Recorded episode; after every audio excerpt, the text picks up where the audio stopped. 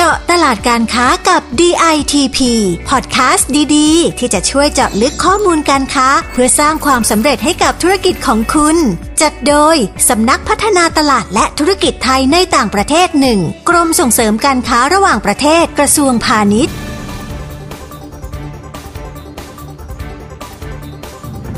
สวัสดีค่ะ กลับมาพบกับพอดแคสต์เจาะตลาดการค้ากับ DITP ซีซั่น5 อยู่กับดิฉันหยกการกุลยาอุดมหันติสุข นักวิชาการพาณิชย์ชำนาญการกลุ่มงานภูมิภาคอาเซียนค่ะ EP นี้เราจะไปติดตามดูสถานการณ์เศรษฐกิจหลังการเปิดประเทศของสปปลาว ประเทศเพื่อนบ้านของเรานี่เองค่ะ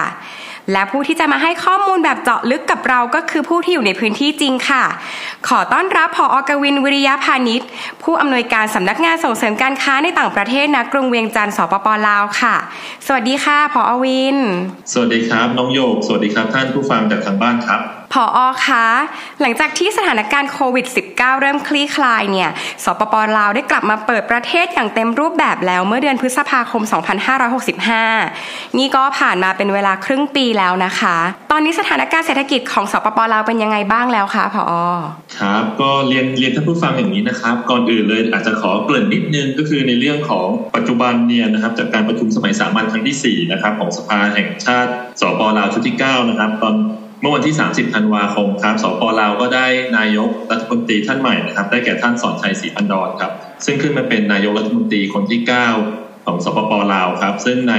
ในการแถลงให้สัตยาบันแก่สภาเนี่ยมันมีตอนน่าสนใจก็คือท่านเนี่ยนะครับจะเร่งแก้ปัญหาราคาสินค้าน้ำมัน ตัวเงินเฟ้อที่ค่อนข้างสูงในสปลาวนะครับแล้วก็ตัวเพิ่มการผลิตภายในลดการนำเข้ารวมถึงการควบคุมอัตราแลกเปลี่ยน ซึ่งตัวนี้นะครับปัจจุบันเนี่ยมีนัยยะทางการค้าแล้วการเมืองครับ โดยที่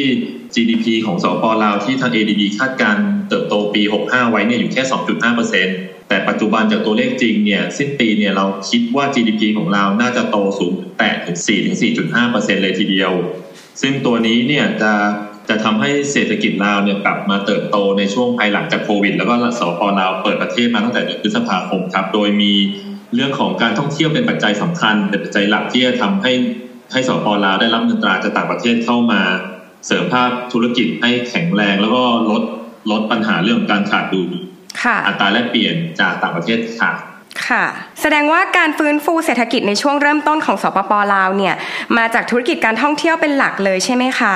เพราะฉะนั้นเนี่ยอุตสาหกรรมการท่องเที่ยวในสปปลาวช่วงนี้ก็จะต้องมีการขยายตัวเพิ่มขึ้น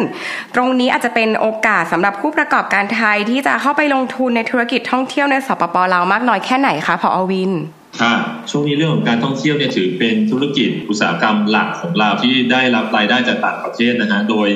ดยภาคการท่องเที่ยวเนี่ยขยายตัวมากกว่า 4.9%หรือคิดเป็น 37%ของ GDP ของสปปลาวค่ะปัจจุบันเนี่ยมีนักท่องเที่ยวไทยนะครับถือเป็นนักท่องเที่ยวอันดับหนึ่งที่เข้ามาในสปปลาวมากกว่า 5 0 0 0 0 0 คนเลยทีเดียวครับ หลังจากเปิดประเทศเมื่อช่วงเดือนพฤษภาคมที่ผ่านมาครับ เพราะฉะนั้นค่ะถือ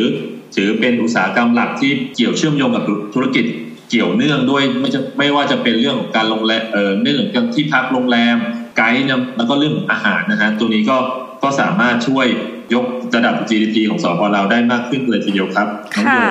ค่ะผอ.คะแล้วนอกจากธุรกิจการท่องเที่ยวแล้วเนี่ยการจะฟื้นฟูและพัฒนาเศรษฐกิจของสปปลาวให้มีความมั่นคงในระยะยาว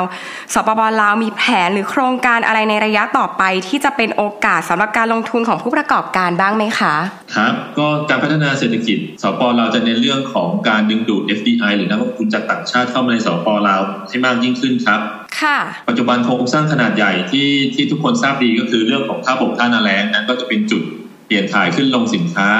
ที่เข้ามาจากประเทศไทย แล้วก็จะต่อไปทางรถไฟไปยังคุณหมิงสปจีนนะครับ ส่วนด้านอื่นๆ โครงสร้างพื้นฐานเราก็จะยกระดับเรื่องของการเชื่อมโยงไปยังประเทศเวียดนามมากยิ่งขึ้นครับ เพื่อจะไปเชื่อมโยงท่าเรืออุอ่าในส่วนของเขตเศรษฐกิจเราก็ยังอยากให้นักลงทุนเข้ามาลงทุนในเขตเศรษฐกิจที่มี ที่มีหลายเขตในสปปลาว ปัจจุบันโครงการต่างๆเนี่ยตั้งแต่ปีเฉพาะปี 2021 ที่ผ่านมาเนี่ยฮะลาวมีถึง 117 โครงการ สร้างโครงการพื้นฐานในสปปลาวรองลงมาเป็นจีน31โครงการ แล้วก็จากไทยเนี่ย7โครงการครับค่ะผอ.นอกเหนือจากการส่งเสริมธุรกิจการท่องเที่ยวแล้ว การพัฒนาระบบโลจิสติกแล้ว ไม่ทราบว่ายังมีเรื่องอะไรที่ทางสปปลาวให้ความสำคัญเป็นพิเศษอีกไหมคะ เรื่องที่น่าสนใจของสปปลาวเลย อันนี้ก็จะเป็นต้องยอมรับว่าเป็นเรื่องของพลังงานสะอาดครับค่ะสปปลาวเนี่ยถือว่าเป็นแบตเตอรี่ของเอเชียนะครับ โดยมีเขื่อนพลังงานผลิตกระแสไฟฟ้าจากพลังงานต่างๆเนี่ยมากมายโดยเฉพาะพลังงานน้ำนะครับมีถึง 77 แห่งนะค่ะแล้วลาวเนี่ยส่งออกกระแสไฟฟ้าจากพลังงานน้ำเนี่ยได้ถึง 26.5 กิกะวัตต์เลยทีเดียวถือว่ามากสุดในอาเซียนครับ โดยโดยตลาดหลักที่ส่งออกไปเนี่ยจะเป็นไทยนะที่จะ เวียดนามกัมพูชาแล้วก็จีนนะโดย 2 ใน3การถือว่าเป็น 2 ใน 3 ของการส่งออกหลักของสินค้าจากสปปลาวนะฮะคิดเป็นร้อยละ 30 มูลค่าร้อยละ 30 ของสินค้าส่งออกทั้งหมด โดยไทยเป็นผู้ซื้อสูงสุดนะครับถึง 7,000 เมกะวัตต์เลยทีเดียวอืมส่วนพลังงานอื่นๆที่น่าสนใจก็จะเป็นพลังงานจากเอ่อแสงอาทิตย์นะฮะแล้วก็พลังงานจากลม ซึ่งตรงนี้ก็จะมีนักลงทุนจีนเข้ามาลงทุนในภาคใต้ของเราค่อนข้างหลายโครงการเลยทีเดียวในปีนี้ เราจะได้เห็นการเปลี่ยนแปลง ว่าเราจะผลิตกระแสไฟฟ้าได้มากขึ้น โดยมีพลังงานทางแสง แล้วก็พลังงานทางลมเข้ามาช่วยพลังงานทางน้ำเพิ่มมากขึ้นครับค่ะ น่าสนใจมากเลยนะคะผออก็ต้องถือว่าการพัฒนาด้านพลังงานสะอาดของสปปลาวเนี่ย เป็นการวางแผนพัฒนาเศรษฐกิจให้มีความยั่งยืนในระยะยาวนะคะ คุณผู้ฟังพออวินคะแล้วยังมีการพัฒนาเศรษฐกิจในด้านอื่น ๆ อีกไหมคะ มีครับ ตัวภาคเกษตรกรรมครับ ถือว่าเป็นตัวตัวอันดับแรกที่ทางรัฐบาลแล้วก็ท่านนายกรัฐมนตรีจะเน้นเป็นพิเศษก็คือได้แก่ภาคเกษตรกรรมครับโดยภาคเกษตรกรรมเนี่ยในปีที่ผ่านมาเนี่ยภาคเกษตรกรรมของลาวเนี่ยสปปลาวเนี่ยเติบโตถึง 2.9%ครับหรือคิดเป็น 17.5%ของ GDP เพราะฉะนั้นเนี่ยตัวสินค้าหลักๆของลาวเนี่ยก็จะเป็นเรื่องของมันสำปะหลังยางพารา พวกผลไม้ที่ส่งออกไปยังประเทศจีน ประเทศเวียดนามและประเทศไทยนะครับเป็นหลัก โดยมันสำปะหลังเนี่ยครับมีสัดส่วนการส่งออกเพิ่มขึ้นถึงร้อยละ36นะครับยางพารามีสัดส่วนเพิ่มขึ้นถึงร้อยละ17ค่ะเพราะฉะนั้นตัวนี้ก็จะเป็นตัวสินค้าเกษตรหลักที่ที่ทางสปลาวจะส่งออกไปยังภูมิภาคอาเซียนแล้วก็สปจีนครับ ค่ะผออแล้วถ้าเกิดว่าจะปั้นให้มันสำปะหลังและยางพาราเป็นพืชเศรษฐกิจที่สำคัญของสปปลาวเนี่ย สปปลาวเองก็ต้องแก้ไขปัจจัยต่างๆ ที่เป็นอุปสรรคให้ได้ก่อนนะคะ แต่ว่ายังไงเราเองในฐานะคู่ค้าก็ต้องติดตามดูแลอย่างใกล้ชิด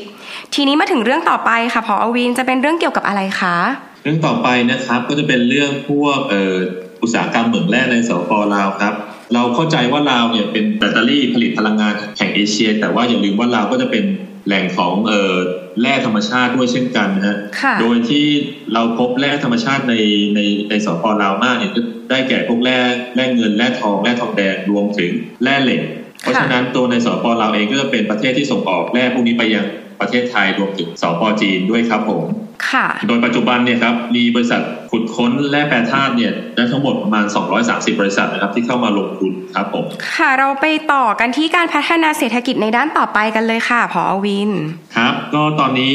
ตามที่ได้เกริดไปเบื้องต้นนะครับ ว่าการพัฒนาเศรษฐกิจของเขาเนี่ยนอกจากเน้นการผลิตภายในแล้ว สิ่งที่เขาขาดไม่ได้ก็คือต้องการดึง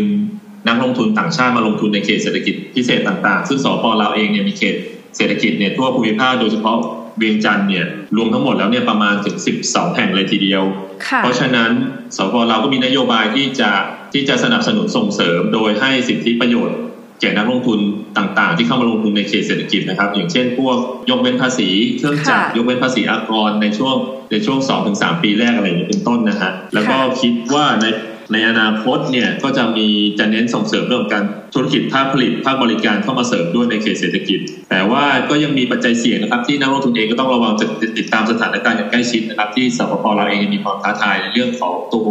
อัตราเงินเฟ้ออัตราเรื่องแลกเปลี่ยน แล้วก็รวมถึงเศรษฐกิจโลกนะที่มีมีผลกระทบต่อต่อประเทศสปปลาวรวมถึงอาเซียนเราเองด้วยครับ ค่ะ แล้วนอกจากการหาช่องทางการค้าจากการพัฒนาเศรษฐกิจของสปปลาวในด้านต่างๆ แล้วเนี่ย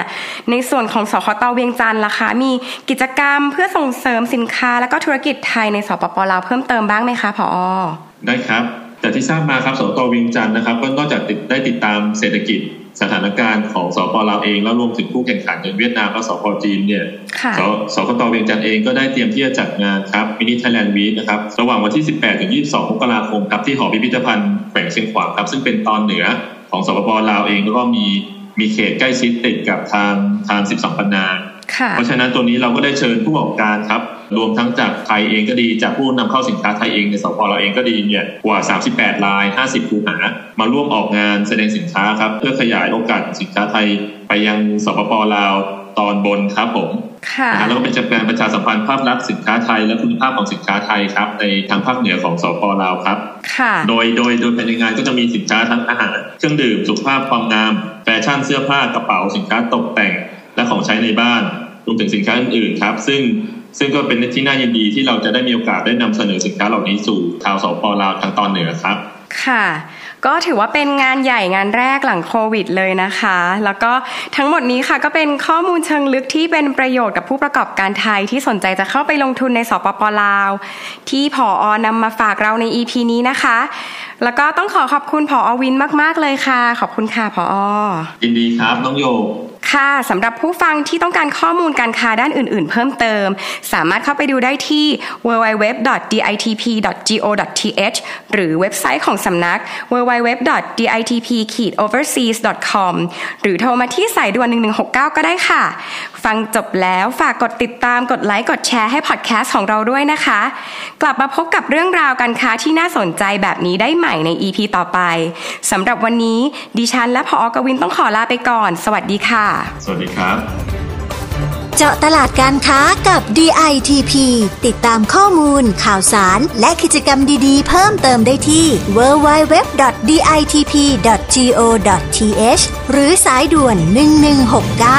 1169